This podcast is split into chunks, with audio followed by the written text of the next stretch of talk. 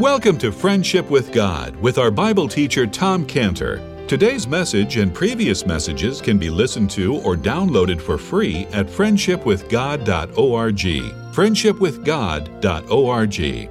You can also obtain free resources from Tom Cantor and view our online bookstore at friendshipwithgod.org or call us at 800 247 3051. 800 247 3051.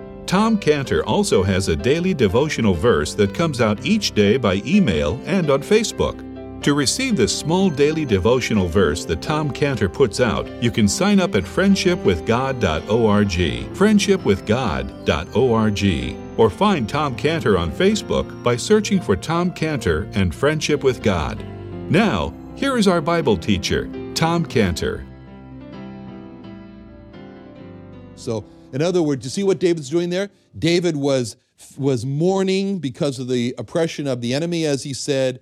He felt as though he was being cast off. And so, what did David do? He reached down into those toolbox of those names of the Lord and he pulled out a perfect tool and he called upon the name of the Lord as the God of my strength in Psalm 43 2. So we can imagine Enosh, weakly, weak, sickly Enosh, doing the same thing as he did, calling on the name of the Lord as the God of my strength. We can imagine him doing that. But to know the different names of the Lord is to know who the Lord is, because he's revealed to us by his names.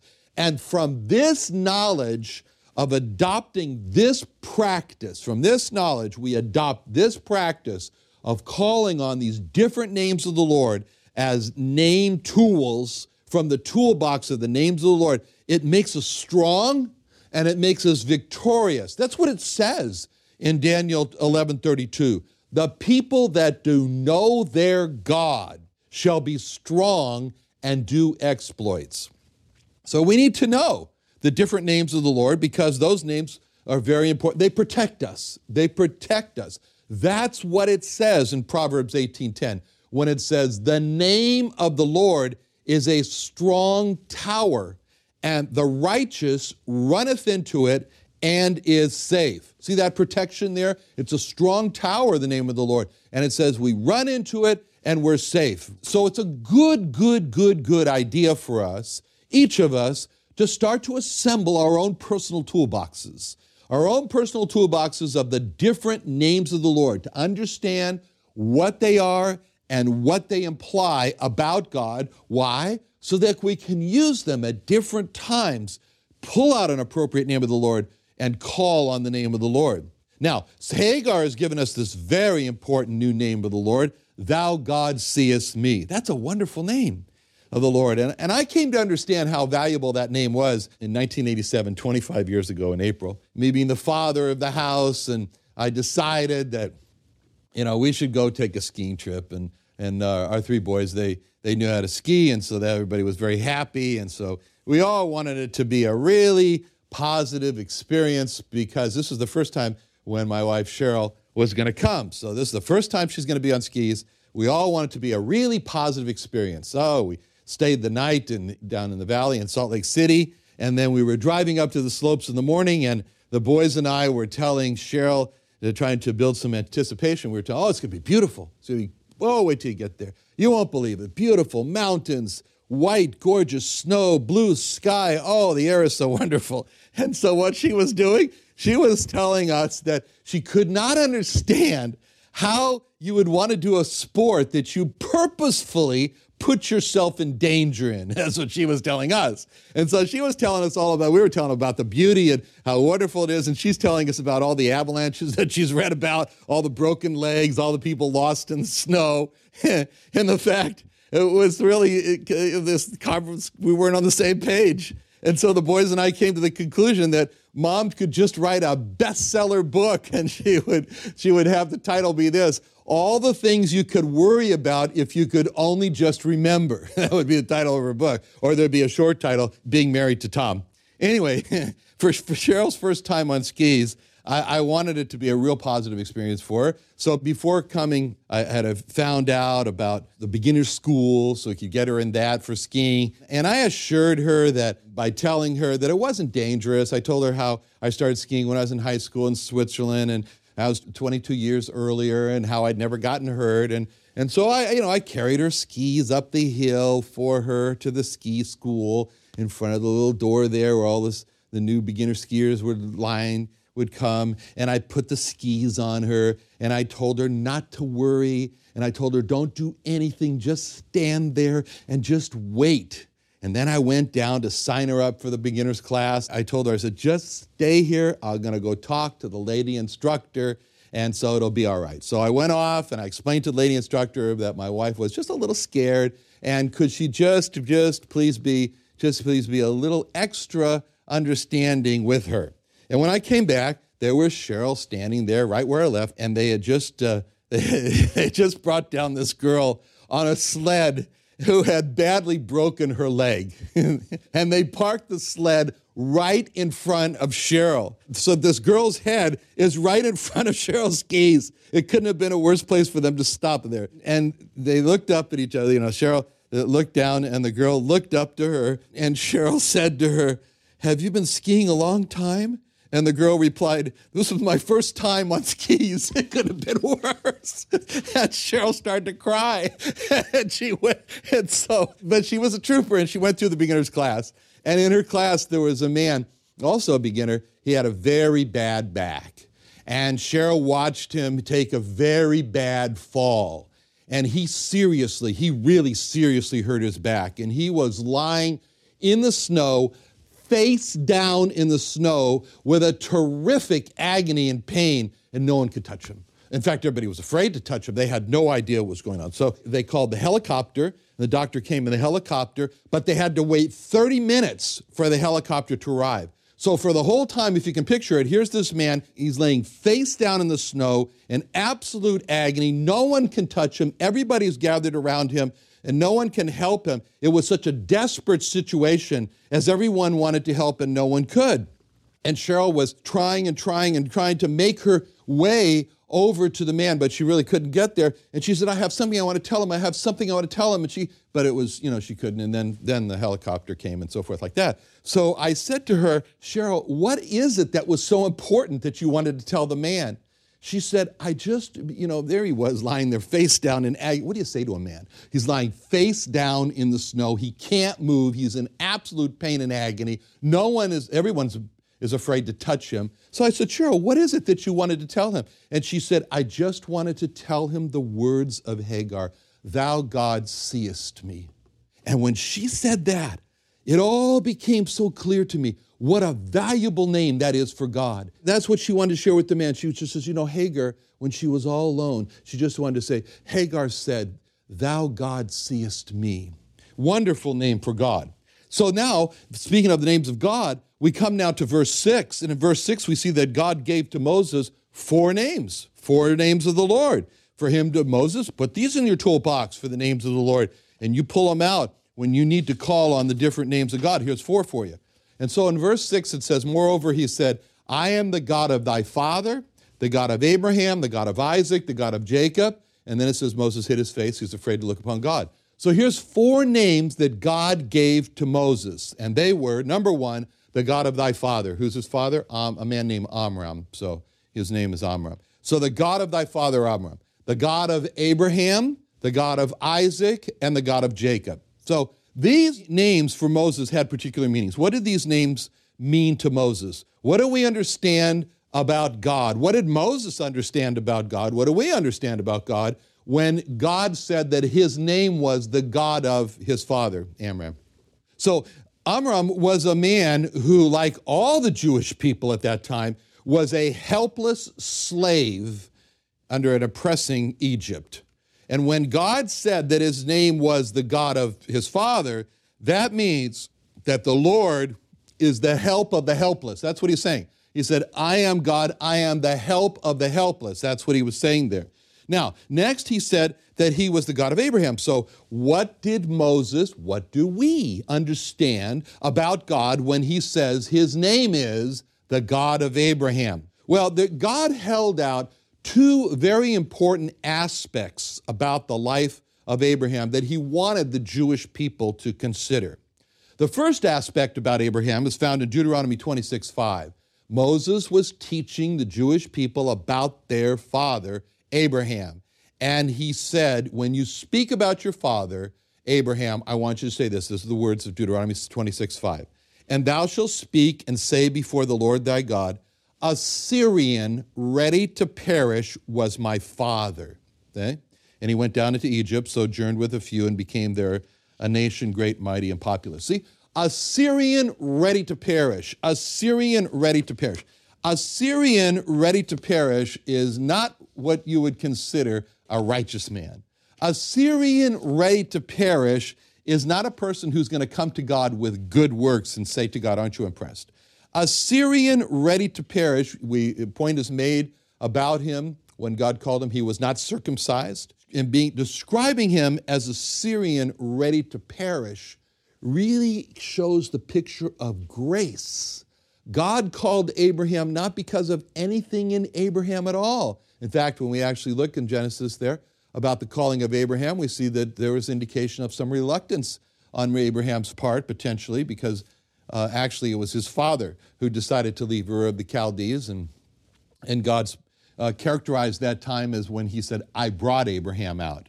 But that's the first thing. The second thing is found, the aspect about Abraham that God wanted the Jewish people to focus on is found in Isaiah 51 2, where it says, Look unto Abraham your father, and unto Sarah that bare you, for I called him alone, and blessed him and increased him.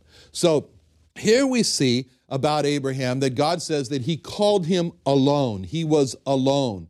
There was no good thing in Abraham that God made him call him. God's call to Abraham was strictly of grace, and he was all alone. So when Moses heard and when we hear God say that his name is the God of Abraham, we understand that the name of the Lord is the sinner's hope. It's the sinner's hope because it's a sinner's hope to be saved, it's a sinner's hope to become a friend of God, it's a sinner's hope for the God of grace.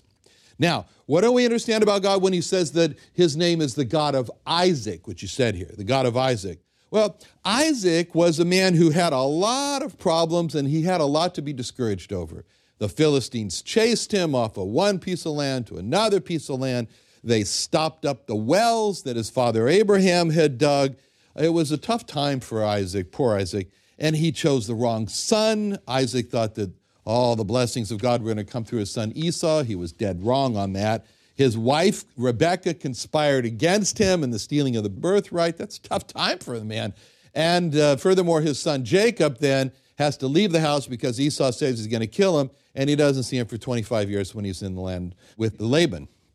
So, uh, Isaac is a man who is subject to discouragement, but God encouraged Isaac.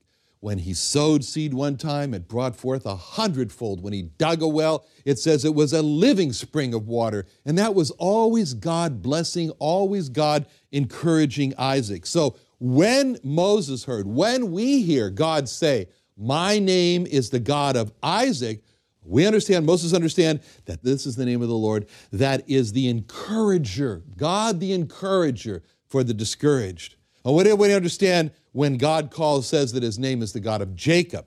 Well, Jacob was a man who tried the patience of God. He was really trying the patience of God. He was determined to live his independent, unsurrendered life. So after he steals the birthright from his brother Esau, he sets out on his own way. He encounters God in Bethel, where he sees the ladder to heaven. Jacob makes a promise to God that he is that the Lord's going to be his God. Jacob doesn't keep his promise. 25 years go on. Finally, God meets him in Genesis 32 and wrestles with him all night, puts his hip out of joint, and his name is changed from Jacob to Israel. God waited 25 years for Jacob to finally get right with God. So when we hear God say, that my name is the God of Jacob, we understand that this is the name that indicates patience. Patience of God. All wonderful names of the Lord, very wonderful, each with a distinct meaning. Now, in verse 7 and 8, it's, it's vital, it's vital for a person to know God by the person of the Lord Jesus Christ because it's by knowing Him, and His names reveal Him. It's by knowing Him that a person gets eternal life. That's what he said in John 17, 3, when he said, This is life eternal, that they might know thee, speaking to his Father, the only true God, and Jesus Christ, whom thou hast sent. So that knowledge is not just knowing about the Lord Jesus Christ, as in he was a historical figure, and I can recite to you all the things that he did, and so forth and so on. No, no, no. It's more than that. It's a personal knowledge of him as a very, very important, the most important person in life, personal Lord, personal Savior. And so the Lord Jesus Christ revealed who he is now in these verses here in Exodus in verses 7 and 8.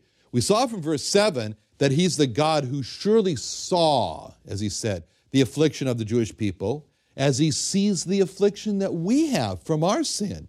From verse 7, it says that he is the God who heard their cry, and he hears our cry. From, and he says, He is the God who knew their sorrows, and he knows our sorrows. And notice how he said, I know their sorrows. He didn't, he used that present tense. He didn't say, I knew their sorrows. He said, I know their sorrows. That means what he's saying here is that it's a very active present thing for him. He was actively experiencing at that time the sorrow that the people were feeling as they were under the heel of the Egyptian people. And then we saw in verse 8 that he didn't just take in that information that his people were under affliction, crying and sorrowful. That information for him motivated him. It became a point of determination for God. It became very personal for the Lord to take action. And the action he took is described in verse 8 as I am come down to deliver them out of the hand of the Egyptians and to bring them up out of that land and to a good land.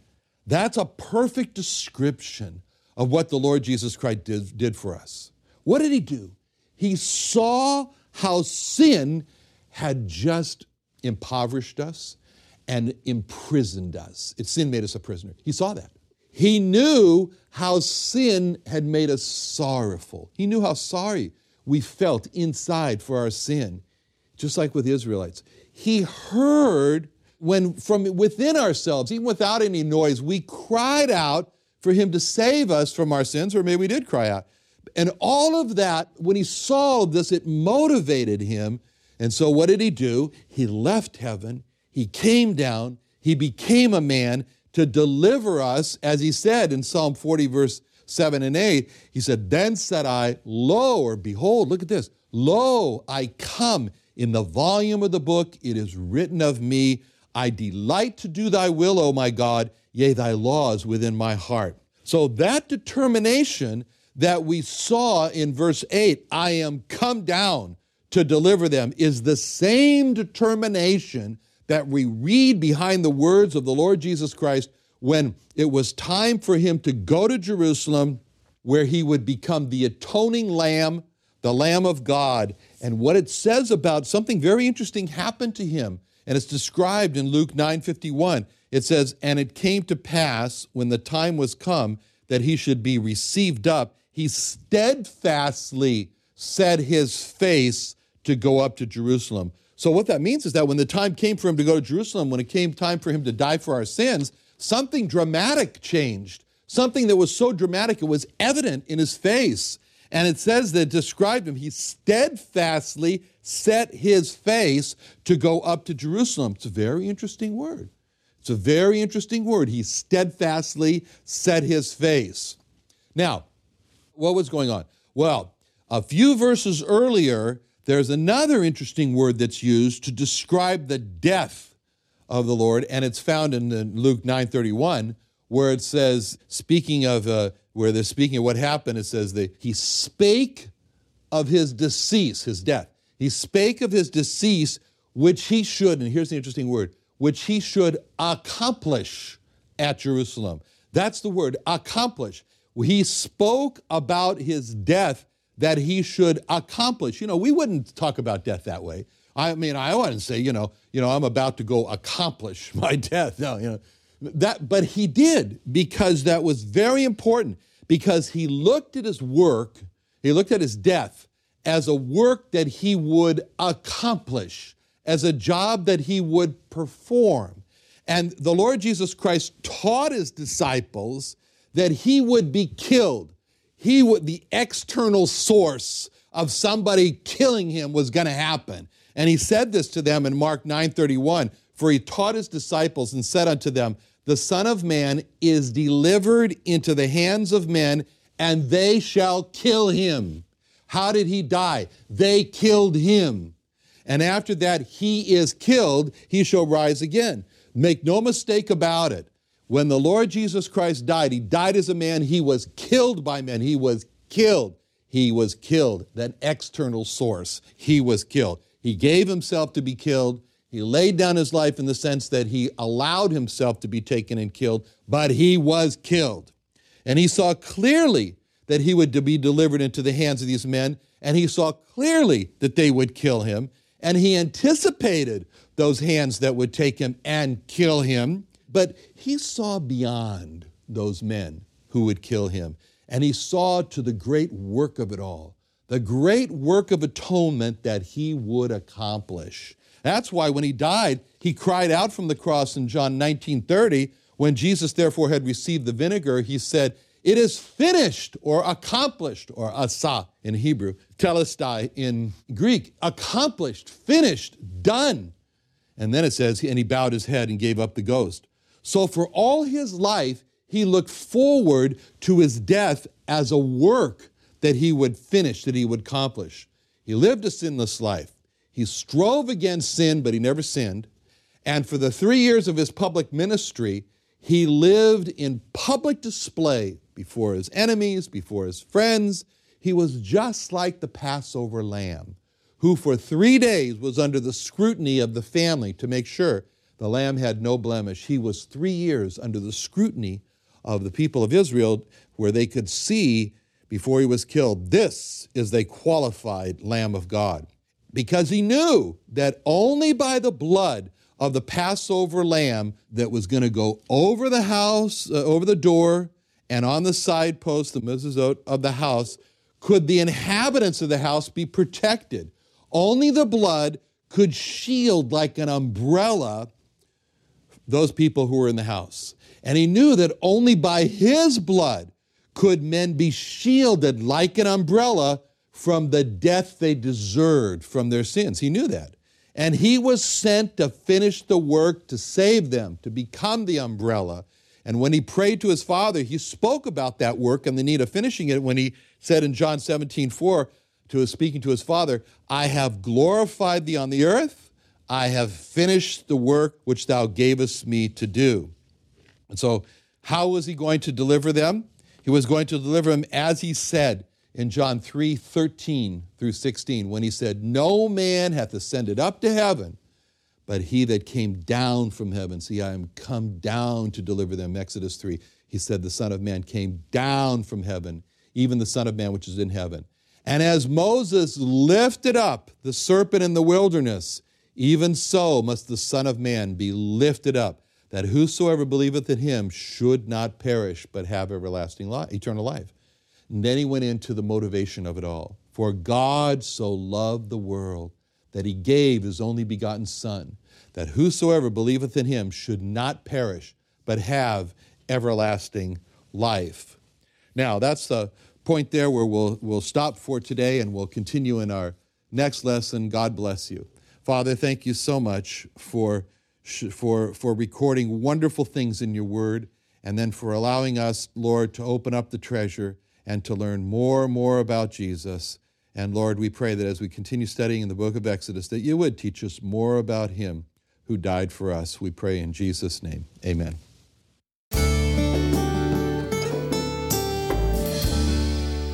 Another wonderful day studying the Bible with our Bible teacher Tom Cantor here on Friendship with God. Don't forget that today's message and previous messages can be listened to and downloaded for free at friendshipwithgod.org. Friendshipwithgod.org. You can also go online to find free resources from Tom Cantor and our online bookstore at friendshipwithgod.org. You can also find Tom Cantor on Facebook, and you can also go to friendshipwithgod.org and sign up for his daily devotional. Tom Cantor is also the founder of Israel Restoration Ministries. You can visit that website at israelrestorationministries.org. You can write to Tom Cantor at P.O. Box 711330, P.O. Box 711330, Santee, California. Santee, California 92071. Or email Tom Cantor at tomcantor at friendshipwithgod.org. Tom Cantor at friendshipwithgod.org. Or for more information about Tom Cantor and Friendship with God and Israel Restoration Ministries, call us at 800 247 3051.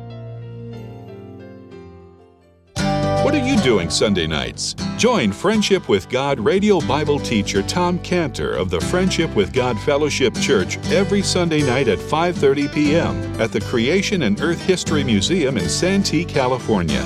Watch and listen live around the world to Tom Cantor Sunday evening on YouTube.com by searching for the Friendship with God Fellowship or by going to our homepage at friendshipwithgod.org.